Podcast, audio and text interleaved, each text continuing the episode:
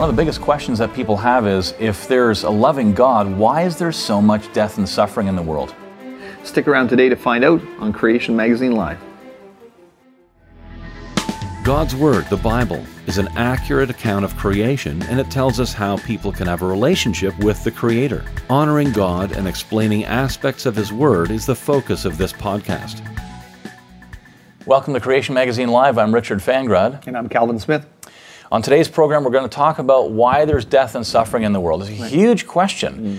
and uh, and it's it, it, it's Christians struggle with this as well, obviously, mm-hmm. and and part of the struggle comes from well, if God created over millions of years, we look at the fossil record. There's all kinds of bad stuff in the fossil record, animals ripping each other up, and death and disease, and even cancer, things like that. Right. Did God use that to create, and God called that very good? Right. H- how do we understand? Death and suffering. Right. Did God create the world with bad things in it? Yes. You know, without a historical genesis, it's very difficult to have a, a proper answer to that question. And of course, many skeptics have picked up on this, and, and uh, you know, a very famous uh, skeptic would be uh, Sir David Attenborough. Many people will have seen his, uh, his programs on TV, beautiful yeah, wildlife, and, sure. and, yep. and nature just spectacular.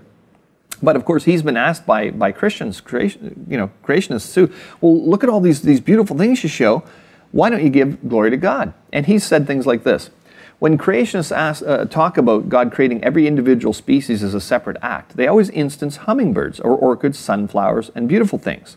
But I tend to think instead of a parasitic worm that's boring through the eye of a boy sitting on the bank of the river in West Africa, a worm that's going to make him blind. Are you telling me that the God you believe in, who you say is an all merciful God, are you saying that God created this worm that can live in no other way than in an innocent child's eyeball? Because that, that, that doesn't seem to coincide with a God who's full of mercy. Well, you can see his point, right? If you right. believe that yeah. God used evolution in millions of years and God created things uh, specifically with, with, with bad things present, uh, yeah. Either either one of those scenarios, whether God created bad things immediately or whether they happened over millions of years. And then the, the problem that he lays out here in this quote is a legitimate problem. It is. If you believe in millions of years. Exactly. And, so yeah. and there's other skeptics, there's other uh, uh, folks outside of Christianity that have uh, said this as well. For example, Bertrand Russell, in his uh, series of essays, Why I'm Not a Christian, yep. he said this when you come to look into this argument from design, it is most astonishing. It is a most astonishing thing that people believe that this world, with all of the things that are in it, with all of its defects, should be the best that omnipotence and omniscience have been able to produce in millions of years. I really cannot believe it. So you see what he said said there? Well, God created the things in millions of years. See that see that link there yes. again? Yeah. Okay. And uh, Jacques Monod, in an interview with a Christian who uh, was a theistic evolutionist, so the Christian believes in evolution, and uh, and Monod said, well, you know, I really don't have a scientific problem with you if you want to believe God used evolution, but he said this. He had a moral one. Uh, the struggle for life and the elimination of the weakest is a horrible process. I'm surprised that a Christian would defend the idea that this is the process which God more or less set up in order to have evolution. So right? he sees the problem as well. Right. We, have got death yes. and struggle and, and one thing wiping out another, where in all morality and ethics that we aspire to, we're saying, no, we want to protect people and, and yes, prevent you protect suffering. the weak and, and, you deal with disease right. and cure disease and so on. So very, he, he was an atheist but he sees yes, the problem very yes. clearly. Here's another one Carl Sagan. That'll be a famous name to, uh, to many viewers. He said this If God is omnipotent and omniscient, why didn't he start the universe out in the first place so it would come out the way that he wants? Why is he constantly repairing and complaining? No, there's one thing the Bible makes clear. The biblical God is a sloppy manufacturer. He's not good at design, he's not good at execution. He'd be out of business if there was any competition. Ouch. Yeah. They're serious words. But again, he's he's believed in millions of years, obviously as a fact, yeah. and then he's trying to get in Christian theology and think, what are these Christians talking about? Right. If God, God, used this this process, He can't be the God that they're talking about. Right. Now, you'll notice these quotes have gone, you know, from from quite a long time, almost hundred years ago, and now we'll, we'll, come up to 1999. This is uh, Irvin DeVore, a Harvard University anthropologist. And so, fairly modern quote, he said, I personally cannot discern a shred of evidence for a benign cosmic presence. presence. I look at evolution and I see indifference and capriciousness. What kind of God works with a 99.9% extinction rate?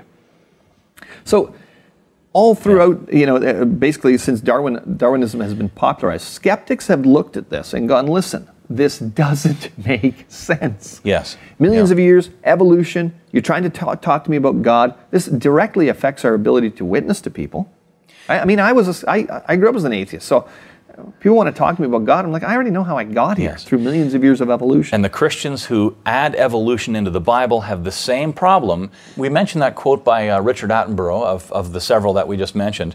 And he talks about, uh, well, why did God create this worm that can only live in an eyeball and will eventually make the child blind and so on? Why did God create that? And then how can we talk about a living, about a loving God? Right, which really is interesting because this is actually a theological argument. It is, right. It, yeah. It's it's it's you know it's not a scientific argument. It's a, it's an argument from well, why would God do this or that? And it's it's interesting because his perception about what God is like. right, and and Yeah. you know he, he's very adamant that. Uh, you know, no discussion of intelligent design or anything like that should be should be allowed, uh, because he says intelligent design isn't scientific, and yet his main objection, because he's used this type of quote several times on several different shows, Yes. Is a theological argument, and he says um, the ID movement is not uh, scientific. But Right.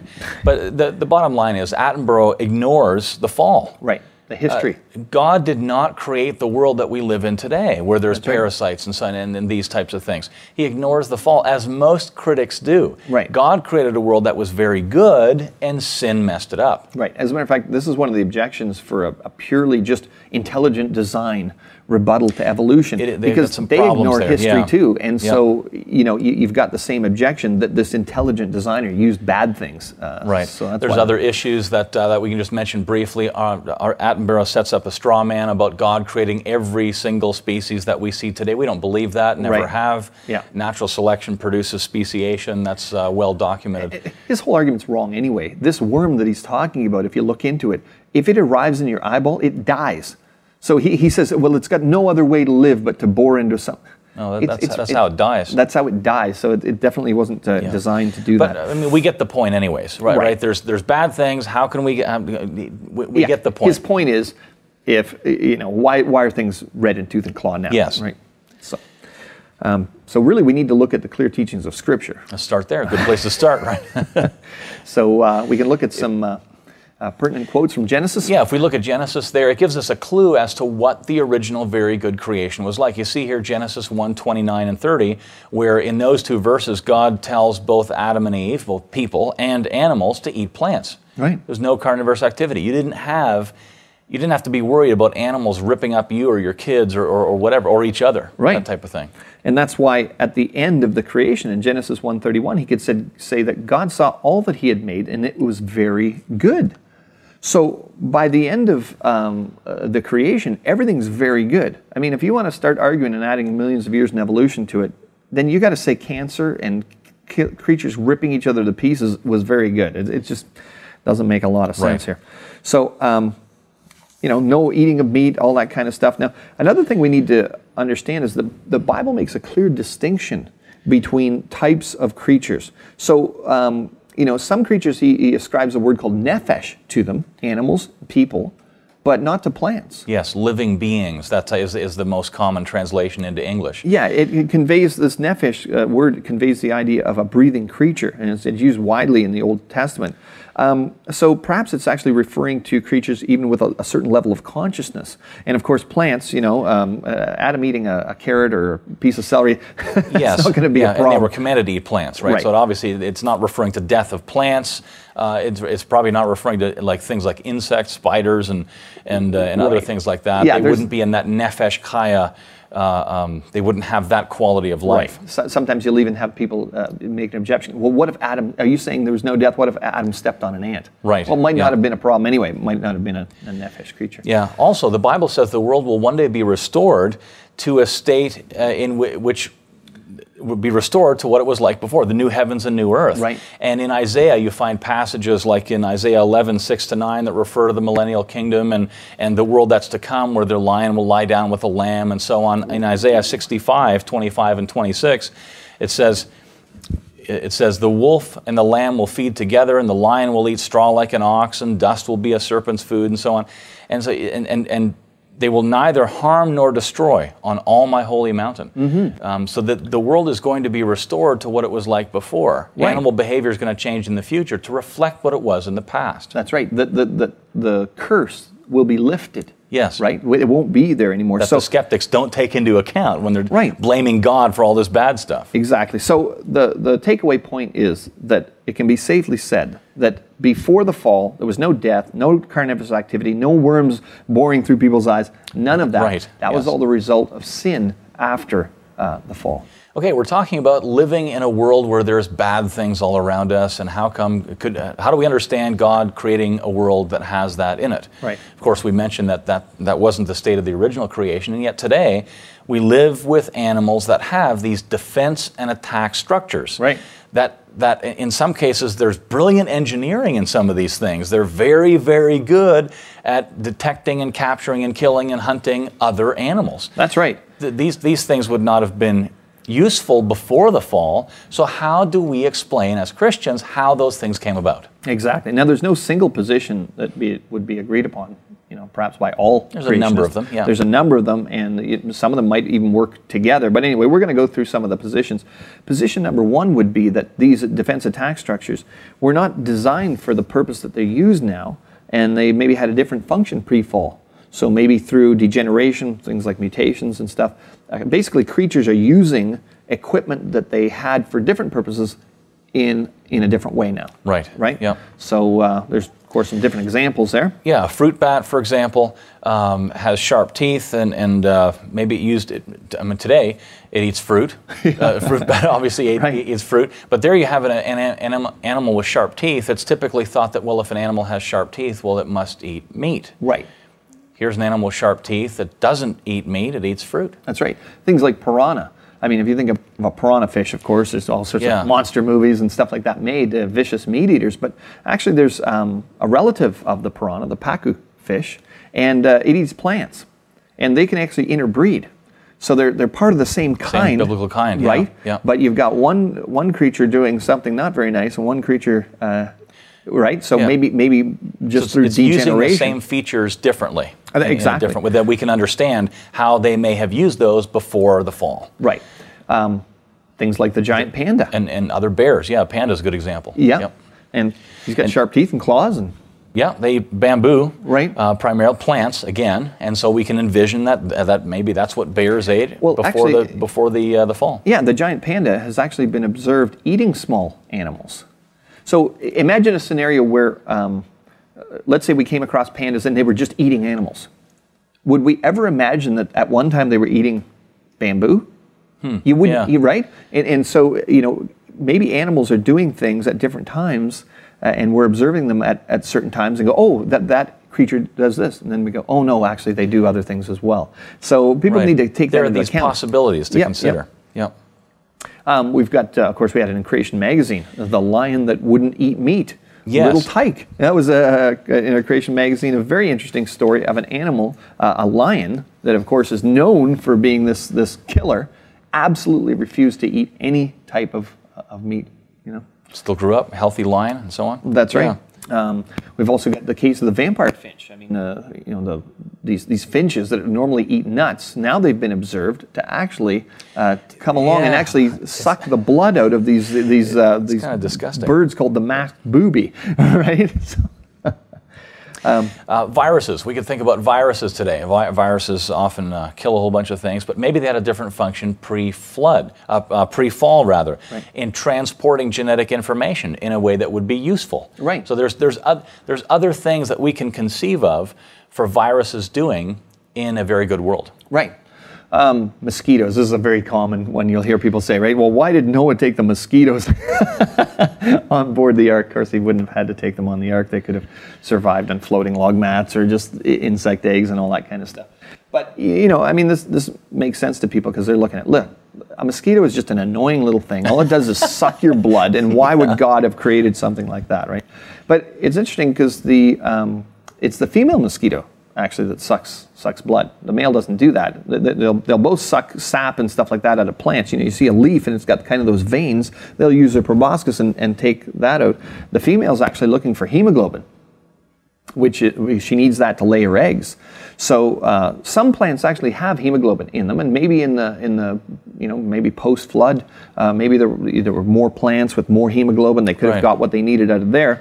But today she's looking at uh, you as a as a soft target. She needs to lay her eggs. She sucks your blood rather than sucking from uh, sap. So re- really, position number one is just saying they used things in yeah, a different, different way. structures. There's one one way of thinking about uh, things that we see today that are used for defense and attack, uh, how they may have been used differently in a pre a pre fall world. So most, or if not all, of the examples that creationists give for design in living things uh, usually uh, have some form of these defense attack structures. These bad Right. things, uh, you know.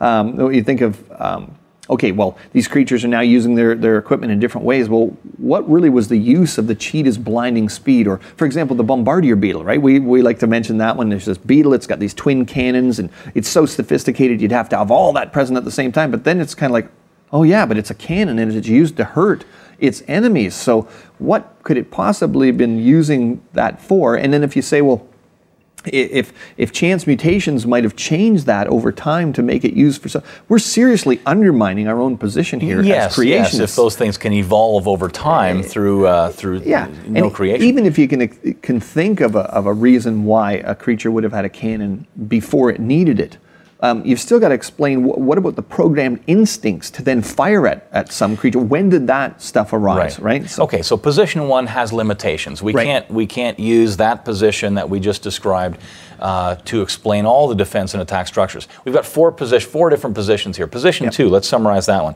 It essentially looks at complex design and and says there was none of the animals that have those defense and attack structures that we see today existed in the very good creation. Right. They were they were created at some point after that.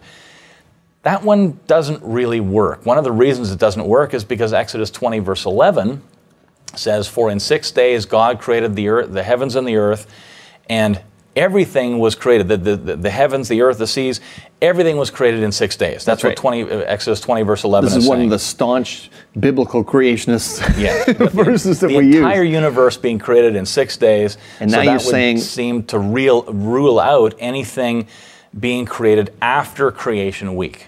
So that one kind of Yeah, doesn't Not- work. That's not- a position, but it doesn't really work strong one. biblically. Position number three is that the design information for defense and attack structures was present before the fall, uh, per- perhaps in some kind of masked form. It wasn't, you know, yet yet expressed or whatever. Um, of course, this, this refers to the fact too that God foreknew the fall. Of course, yes. God God knowing everything, He knew what was going to happen, and so in a sin cursed world, uh, creatures would need things like that just to survive, right? Um, and so uh, this this reflects basically His omniscience, right? Yeah, the, that- information was there, but Yep. it was just not expressed. It's, it's like a, a skin cell. You can take one of your skin cells. All the information to build you is in is in all of your cells, Right. but in the skin cell, only the part that codes to build skin is turned on. Everything else is Right, is so there might have been some stuff that just wasn't there. God knowing that the creatures would need it later on, you know, that happened at the time of the fall. So there's a possibility. Number Yep. three. Number four, here's one more possibility that uh, no new creatures were created, but many existing ones were redesigned. Right. There was a redesign. So there was animals that uh, God created to live in a very good world before the fall. Right. And then were redesigned at the time of the curse, when God pronounced the curse on creation because of Adam's sin. So Right. That's another position. And of course, uh, people have come to that position because we look at passages where, okay, well, now there's going to be an in, in, increase, let's say, in the pain in, in a woman giving giving Right. birth. There are thorns now, right? There were no thorns before. Now there are thorns after the curse.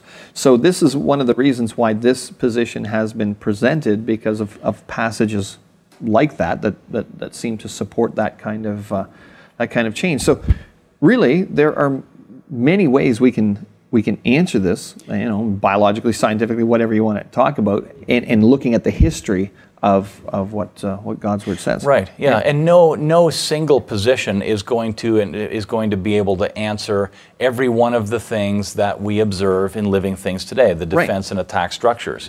Yeah. Uh, but but it, if if we kind of mash all these positions together, a couple of them don't really work out. It's, it's sort of position one and three that we have in the list there That yeah. that seem to make the most sense and don't violate any any biblical text. Right. And So we can sum it up just saying, okay, Yes. well, position one, uh, there's a different use of these defense attack structures pre fall. So they used to be used one way, now they're used another way. Right. That's why they appear bad. Um, new creatures created with defense attack structures. As we mentioned, doesn't, doesn't really really work, work because you've got God creating everything in six days. Yeah, number three, God activated pre existing genetic information. It was already there uh, because God, pre knowing the fall, designed it that way so it could be used when it was needed. And then number four, God created new genetic information, which is kind of a redesign at the time of the fall. So there's answers to where those bad things came from. That's right. So clearly, changes have occurred in animals. Uh, there was at one point a very good world where the defense and attack structures that we, we do observe in animals today would not have been a part of the orig- uh, of the very good world. And we just discovered we just discussed uh, various different ways that we could understand for how those things came to be. Right. You know, you think about a future restoration. You've Yes. got, uh, if you're going to get meat eating lions to become grass eating lions, which is what the scripture says is going to happen. That's right. Then you'd have to have some kind of supernatural rearranging of, of you know, DNA Kind of a subtraction of information in that case. or yes, yeah, or a subtraction um, to, to get it to a restoration to the way it was in the beginning. So um, we, we know that, that there is going to be some kind of supernatural uh, movement by God at that time. So uh, Right. yes, Yeah. Scripture doesn't doesn't it, it doesn't I guess what we can say is Scripture doesn't supply us with enough information that we can say dogmatically this is the way that defense and attack structures came about, but we certainly have some possibilities to to think about, and also the future restoration, as you just mentioned. Exactly, and they're biblical answers. So instead of just adopting, oh, we're just going to adopt evolution in the millions of years, it's Right. like, no, no, let's look at the scripture to come up with answers rather than just adopt that. You know, as fallen creatures in, in, in a in a fallen world, we've got a, a difficult time sometimes. You know, Sure, sorting through yeah, these things and yeah. understanding them. But we just need to trust God and, and trust God's word so that we understand that in the beginning there was no death and suffering. In the future there'll be no death and suffering, and that those things that are bad here right now are the result of, of, of the curse. I And- mean, and- answering these questions, it really stems from a high view of God, a high view of Scripture, and a sober look at science. Right. You look at what's been observed out there, look at animals, look at the, the research that's been done, and with a biblical perspective, you come up with answers to the questions that we need to answer. right. So there are answers to Attenborough's challenge about how can a loving God produce these things. But let's look deeper. He's got an interesting theology, or interesting way of looking at death in general. Right. He said this uh, again in, in this interview. Uh, Andrew Denton said, How should we deal with death? And Attenborough responds, Confront it. Uh, as you have got older, has your attitude toward death changed at all? And he says, Oh, yes, I think about death every day. I think mainly of the problems I'm leaving for others and of the cliche, which we all wish, when, uh, when it comes, make it quick. And he says, uh, The interviewer says, um, uh, Do you have a sense of the afterlife? And he says, No. Does that worry you? No. I'd be more worried if I thought there was someone up there with a profit and loss account in terms of moral behavior, but I see no evidence of that. Hmm. That's an incredibly revealing statement, right? You got a distorted view of, uh, of the afterlife. I mean, the, I mean, the only way we're going to know uh, with certainty what happens after we die if, if, is, is if there's someone that's been there and back again. Right. Sorry, Hobbit quote. But, uh, uh, of course, if, if you don't go with Scripture, you don't know what happens after. I mean, you can only guess at what happens after death. But this is very interesting. He says, no, he would be worried if he thought there was someone up there keeping some kind of track of, of moral behavior. yes. So he has this sense, you know, uh, it, it's very interesting. People will say they're atheists, but they're not. He knows there's a God. He knows, he, he knows, well, if somebody was keeping track of my moral behavior, I'd be worried. But I don't see any evidence of that because he's accepted millions of years in Yes, evolution. That's the way we got here. We don't have to worry about somebody being up there. But you know, Romans 1.20 says that everyone knows there's a God. Everybody knows. Attenborough knows there's a God. You know, Richard, if you're watching this, you need to accept the fact that there is a God and you will be held accountable for your moral behavior. Thanks for tuning in. See you next time. Today's episode was originally formatted for broadcast TV and is available online at the links in the podcast show notes. Both are produced by Creation Ministries International, publishers of Creation Magazine. For more information for the accuracy of the Bible, visit creation.com. You can also donate to the ministry at creation.com/donate. And thanks for listening.